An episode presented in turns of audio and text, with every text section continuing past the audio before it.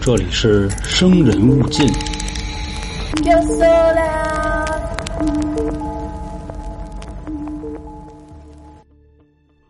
来了，朋友们，我是你们的杀人放火将军员老杭。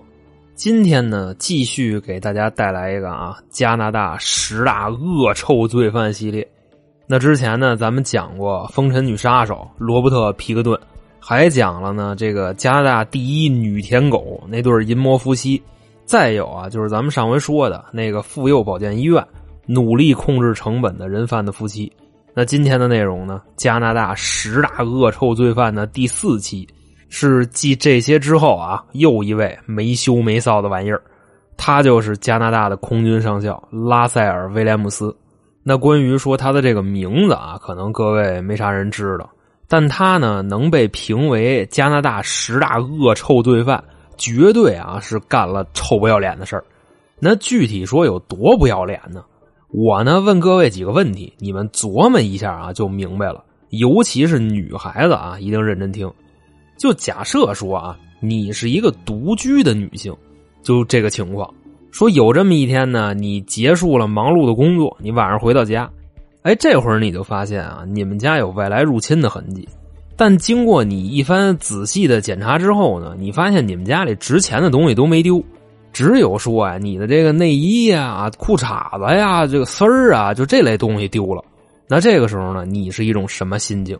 而且绝对不是说啊，你洗完了衣服，你跟外边晾着的时候丢了，是你的这些小衣服啊，都在你们家柜子里放着的，你一回来全丢了。反正说情况就这么一情况。那后来呢，又过了一阵子，这件事啊，它这个阴影就从你的脑子里消散了啊，你还是你。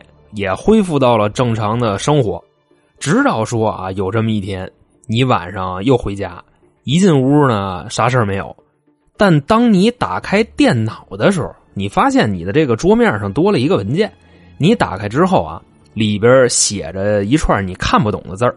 这个时候呢，你打开可能什么百度翻译吧，哈，你把这串字儿输进去，展示的结果是这样的：感谢你给我提供了美好时光。那这会儿啊，你在琢磨，你看完了这个，你有什么心情呢？是恐惧还是不明白呢？那再往后呢，又过了一阵子，还是有一天，你晚上回家，你无意间啊，就发现你的床上有那么一些狗怂。反正这什么叫狗怂啊，也不能说太细，就是那个乳白色的啊，就是打枪之后的分泌物啊，就那玩意儿。你再结合你之前丢的那个内衣，然后你们家电脑上莫名其妙多出来的文件。还有呢，就是你今天床上的就这玩意儿啊，你现在什么心情？最后说啊，还是有那么一天，这一天呢，你没上班，你跟家正休息呢。中午呢，你打开电视，看见了电视上在演《法制进行时》啊，讲犯罪的。你琢磨说，那看会儿电视吧。在电视里边啊，你看见一个盗窃犯落网了。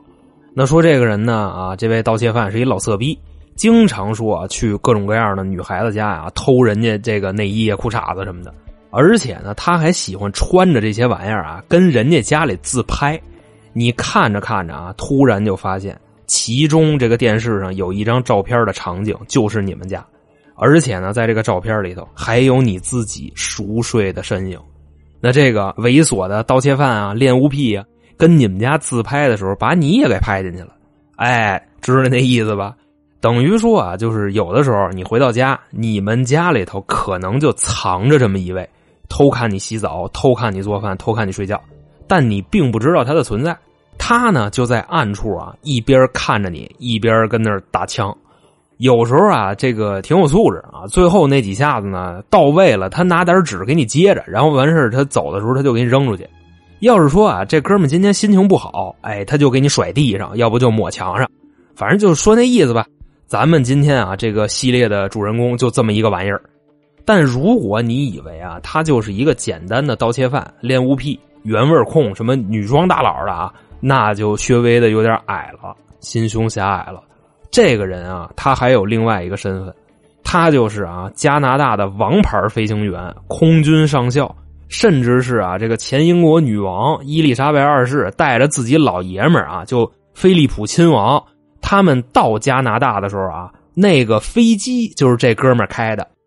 那铺垫了这么半天啊，这个就是咱们今天要讲的主人公拉塞尔·威廉姆斯。那在这个节目开始之前呢，跟大家说一消息啊，你像今天咱们说的这个内容，多多少少的它沾一点狠活，但是呢，咱也不能往狠了说。如果这个尺度大了，那这节目就上不去了。其实呢，你像咱们台啊，就类似于这种狠活，就是比较硬核的内容，都在另外一个地儿搁着呢。这个感兴趣的朋友呢，就亚文化这一块啊，炼尸、炼物、捆绑、交易的，就这一块头子。感兴趣的听众，您关注“哎呦春点”进去之后啊，下边有一个菜单栏啊，“春风大典”，狠活呢都跟那里边呢，一个月一更。那说完了这个啊，正式开始咱们今天的节目。首先说呢，要介绍一下这位拉塞尔·威廉姆斯啊，就要说说他的生平过往。他虽然呢被称为加拿大十大恶臭罪犯，但他并不是加拿大人，祖籍这一块头子啊，他是一英国人。要不说这个前英国女王干嘛就点名要求他给自己开飞机呢？就那意思，这都我们自己人，那小伙子绝对就错不了。咱说啊，这个威廉姆斯，他是一九六三年在英国出生的，在自己还不记事的时候，就跟着他的父母啊移民到了加拿大。那关于说呢，为什么从英国移民到加拿大啊？有的说是因为他爸的工作原因，还有说是因为就什么福利待遇啊，这个那个的，这些都不重要。反正就说呢，拉塞尔的父亲啊，大威廉姆斯啊，因为他不是这个拉塞尔威廉姆斯嘛，他爸大威廉姆斯是一位原子能工程师，就是核工程师。当时啊，来加拿大的时候啊，是跟自己一个好的哥商量好了。两家人啊，一起从英国移民的加拿大。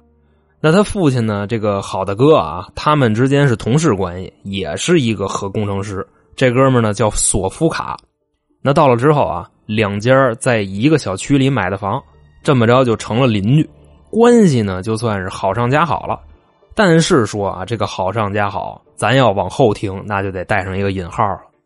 那后来说呢，等这位拉塞尔啊到了六岁的时候。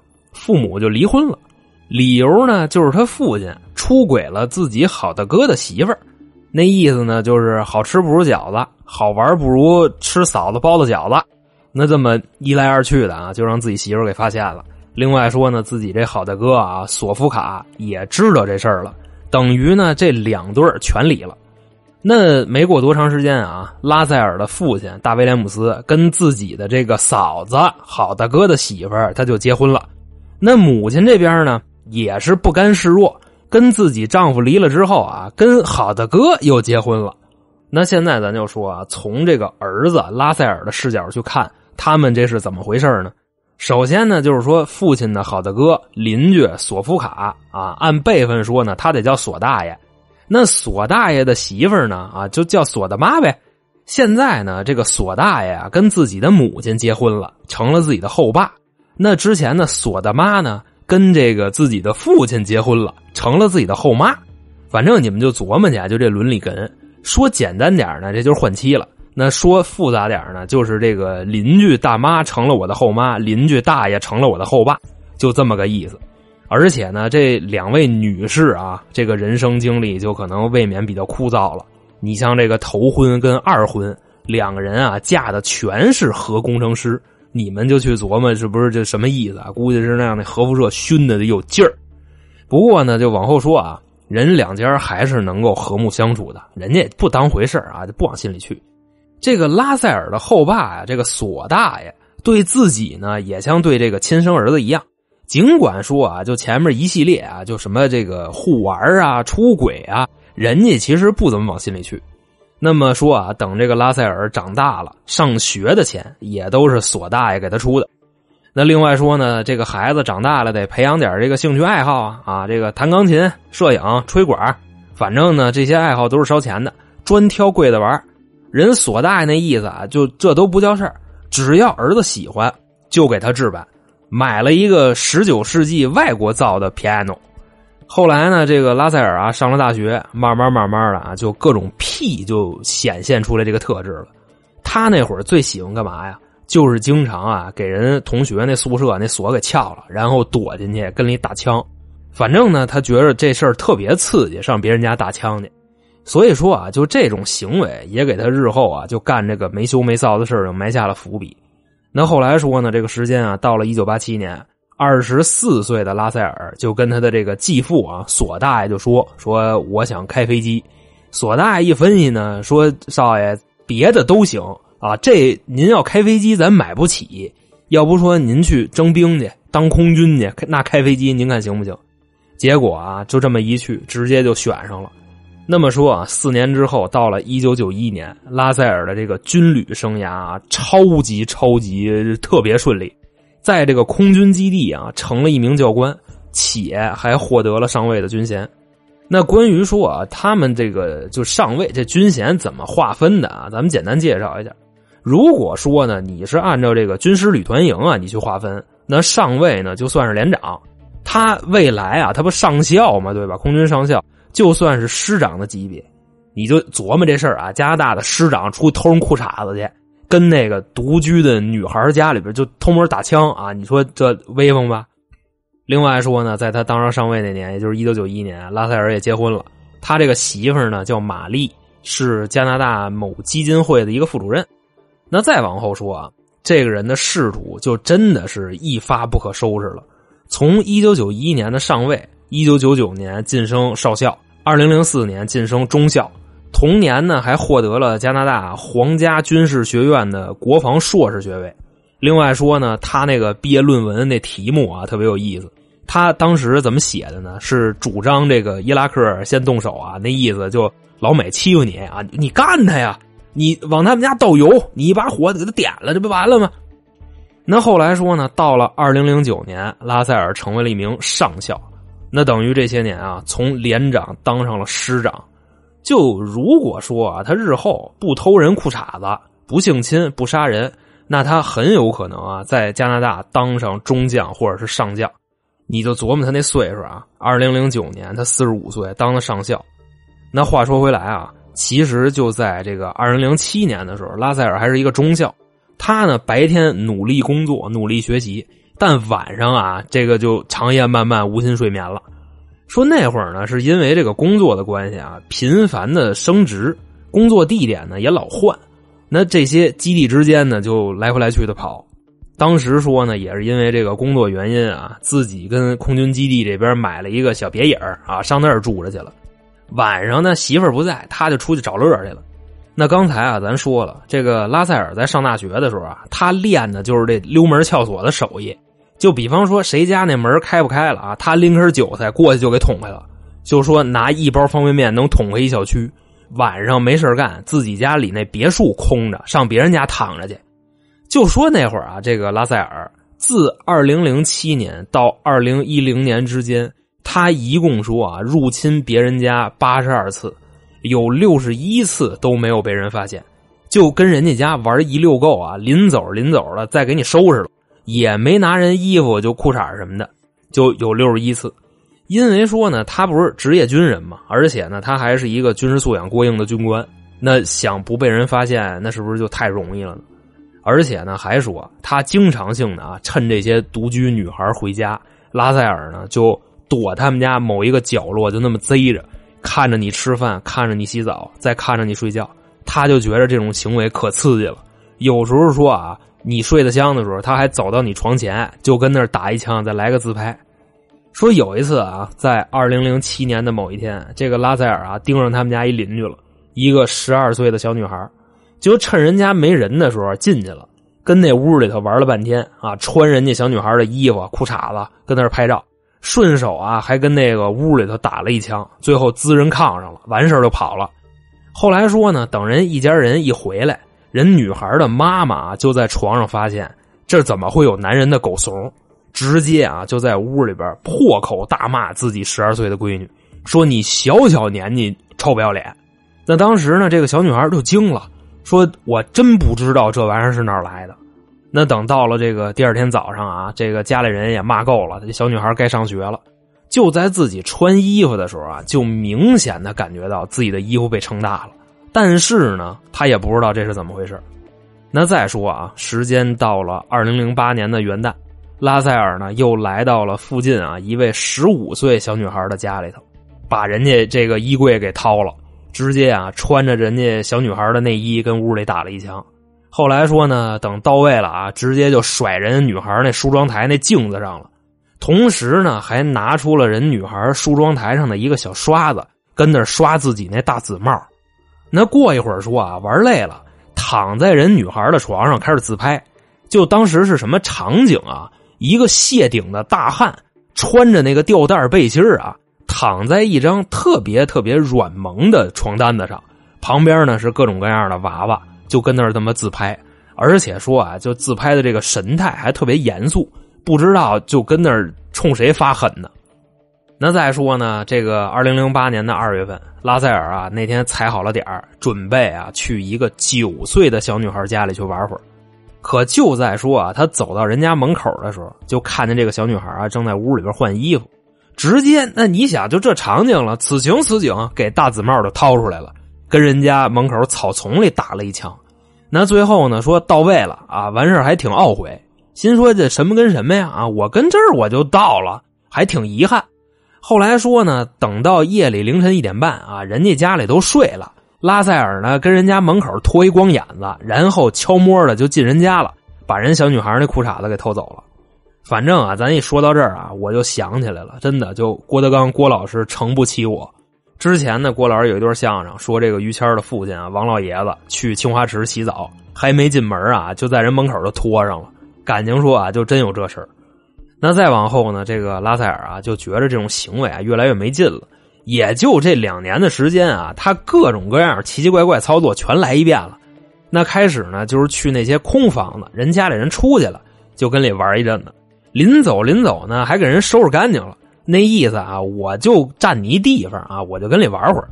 后来说呢，就开始留线索了，比如说呢，往人家这个炕上、墙上、镜子上啊抹这个狗怂，就分泌物。再有呢，还往人电脑里边留言啊，那意思就是谢谢你给我提供的快乐时光。反正啊，就这么又持续了一阵子，还是没有人发现的。那你说再上这个别人家玩去啊？这心说反正你们也发现不了我，那我就跟这儿我来卷包会吧，给人家那个衣服啊、这内衣、裤衩子全给卷走了，自己回去收藏去了。那你说这还不被人发现吗？那有的人就报警了。不过说啊，就算他这么浪。加拿大警方仍然就不知道这个事儿谁干的，就只是知道啊，这个附近啊有一个原味控，有一个内衣大盗。至于是谁啊，一点线索都没有。那么说呢，再过一阵子，这个需求又升级了。上人家玩的时候啊，这就不准备走了。先是说啊，进你们家玩会儿，然后呢就找一地儿藏起来。一会儿啊，这个女孩要是回来了，他就跟一旮旯藏着，跟那盯着你。有时候说啊，就跟你们家一天打好几枪，你都不知道你们家里有一别人。反正呢，你说这事儿就谁能琢磨出来啊？一个空军的上校这么有功夫，只要说啊不上班，他就满处找这些女孩，然后上人家里玩去。那说啊，就光这么玩，他也不出事那这个需求他可不就慢慢的升级了吗？就这个时间啊，已经玩了快三年了。现在啊，已经是二零零九年的年底了。反正他呢就琢磨说啊，咱现在该有点身体接触了吧？那么说啊，时间来到了二零零九年的九月份，拉塞尔呢来到了一名女性家里。那这名女性呢，简单介绍一下啊，是一位单亲妈妈。当时说刚生完孩子，那孩子还不到一岁呢。那到了夜里啊，人睡得正香呢，拉塞尔直接就进去了。当时呢，人姐们反正在炕上躺着呢，拉塞尔拿这个胶条过去就给人眼睛先给粘上了。又以这个迅雷不及掩耳之势啊，给人这嘴糊上了，手也捆上了啊，就留着这个脚没捆。你就琢磨啊，他干嘛不捆脚？那最后的最后呢，给人崩了。人女的呢也没反抗，崩完了啊，他还给人拍裸照，前前后后两个多小时。就最不能让人理解的啊，是临走他还打人一顿，就咣咣咣啊，好几个帽拳，也不知道他怎么琢磨的。反正说呢，又过了一礼拜，另外一个地方，一姑娘正跟家睡觉呢。还是啊，一样的剧情，跟上回一模一样。进来以后啊，呼人眼睛，捆人手，强奸，拍照，打一顿，又走了。那等到说啊，这个时间到了二零零九年的十一月，拉塞尔呢那天啊有一个饭局，在这个聚会上啊，他看上一姑娘。那散了之后呢，鸟悄在人后边跟着。过了几天，他就摸清楚人家这个行动规律了，上人家来了。只不过呢，他那天啊，他还是想强奸。但是呢，不知道为什么等了半天啊，这女孩没回来。他呢一气之下就把人抽屉里那东西都给偷走了。那再等啊，就过了一会儿，这女孩回家了，想开抽屉啊找找自己的东西，结果一看呢，这个抽屉空了。那么咱就说啊，这个抽屉里边装的是什么呢？反正说啊，全是好玩意儿，就是那个成年人的小玩具啊，各式各样的。本身呢，这女孩说晚上回家啊就玩会儿，这不全让人给偷了吗？另外说啊，那个抽屉里边还有一张纸条，那上面写着啊，就是你要敢报警，我就把你这些好玩意儿全交给警察，让他们瞅瞅啊，你平时跟家里都干嘛？那这姐们呢也是挺硬，看见这纸条直接就报警了。不过呢，就说啊，后来这事儿也不了了之了，警方也没查出来是谁干的。那再往后啊，那时候这个拉塞尔就那么一分析，就强奸这事儿啊，也不过如此。那你说现在有身体接触了，面对面，那又能怎么着呢？说呀，要不然咱再把这个需求再升级一下，咱杀俩人就得了。于是乎呢，到了二零零九年十一月二十五号，拉塞尔啊开着车来到了一个地方。那这地方呢，住的人是谁呀？是他的一个女下属，就是他们空军基地的一个女兵。这姐们啊叫玛丽。说那天晚上呢，玛丽回家的时候啊，因为说自己的房子里边有一只猫找不着了，然后呢，他就开着手电啊，在家里满处找，结果找着找着啊，找到了地下室，看见猫了，而且呢，这猫旁边还有一位啊，一个光着大屁溜子的男的。那再拿这个手电一照啊，照脸说：“哎呦，这不我们空军基地那指挥官吗？”感情说啊，附近的这个原味控啊，内衣大盗，感情就是你呀。说着说着，两个人兵帮五四跟家里打起来了。因为她虽然是女的，她也是个女兵嘛。但是啊，就是说玛丽她一女的，她怎么可能打得过拉塞尔呢？直接啊就被制服了，然后呢就给捆上了。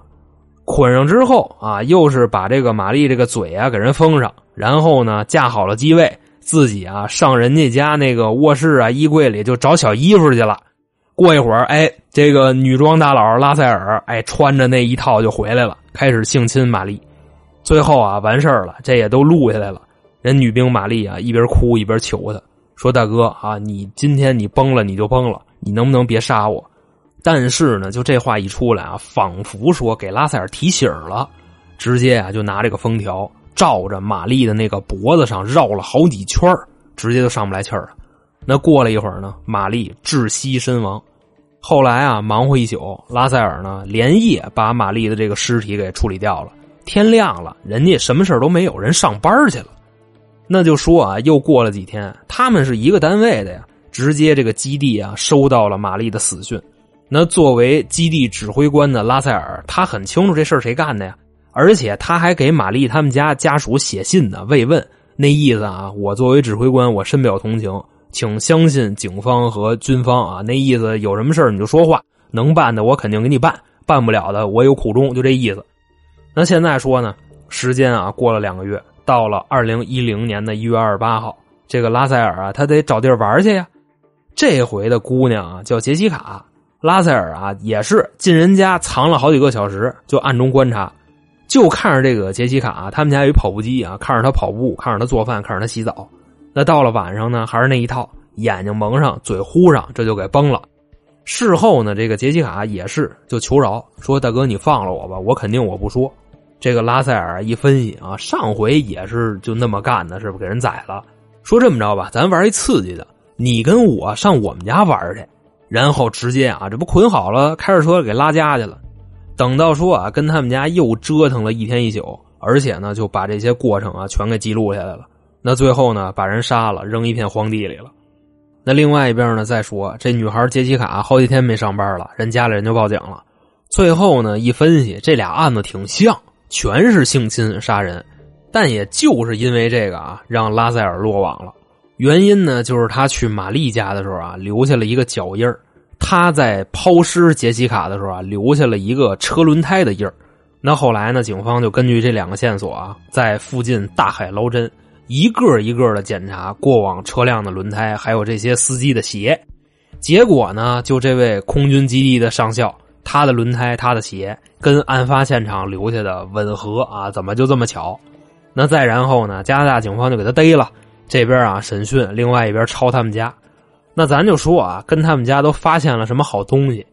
首先说呢，跟他们家发现了几十盘录像带啊，就跟他们家那个钢琴里藏着呢。十九世纪外国造的 piano 里边的这些内容啊，可让现场的警方开了眼了，全是啊，他跑到人别的女性家里边打枪，然后偷人衣服裤衩的这个视频影像资料。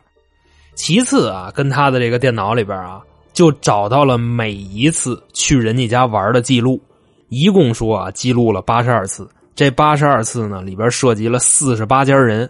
就记得啊，那方方面面的啊，就各种数据比你们公司那财务记得还细呢。那最后说呢，跟他们家啊还找到了成堆成堆的女性内衣，还有一堆一堆的啊这个成年人的好玩意儿啊，就这些年的一个战利品。那这些东西呢摆在拉塞尔面前啊，说上校您看看吧啊，需要一个解释。拉塞尔说那还解释个屁呀，那就我呗。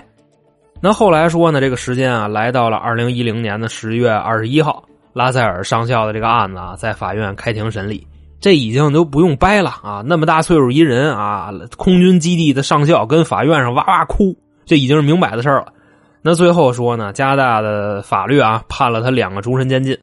不过呢，咱有啥说啥，加拿大的终身监禁啊，只有二十五年，且他们那边没有数罪并罚这一说。就好比说啊，你在咱们这儿，你犯了两个事儿，一个呢判你八年，一个判你十年。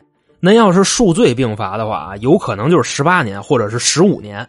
但是呢，你要是在加拿大，甭管说啊，你犯了多少罪，就累计了多少年，永远按照那个年限最高的啊那么一个标准去执行。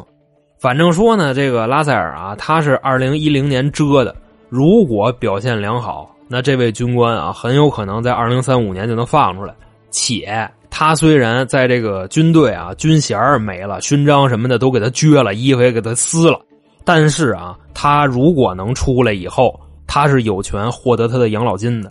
就那意思啊，出来之后还能享受这个上校级退伍军官的待遇。反正说呢，在杀手百科的这个网站啊，加拿大这个国家是仅次于美国重刑犯数量的一个国家。而各位就琢磨一下啊，他那犯罪的一个成本。那么好啊，这个就是加拿大十大恶臭罪犯的第四期，原味控空军基地指挥官拉塞尔·威廉姆斯在这儿呢，就给您各位啊讲述完毕。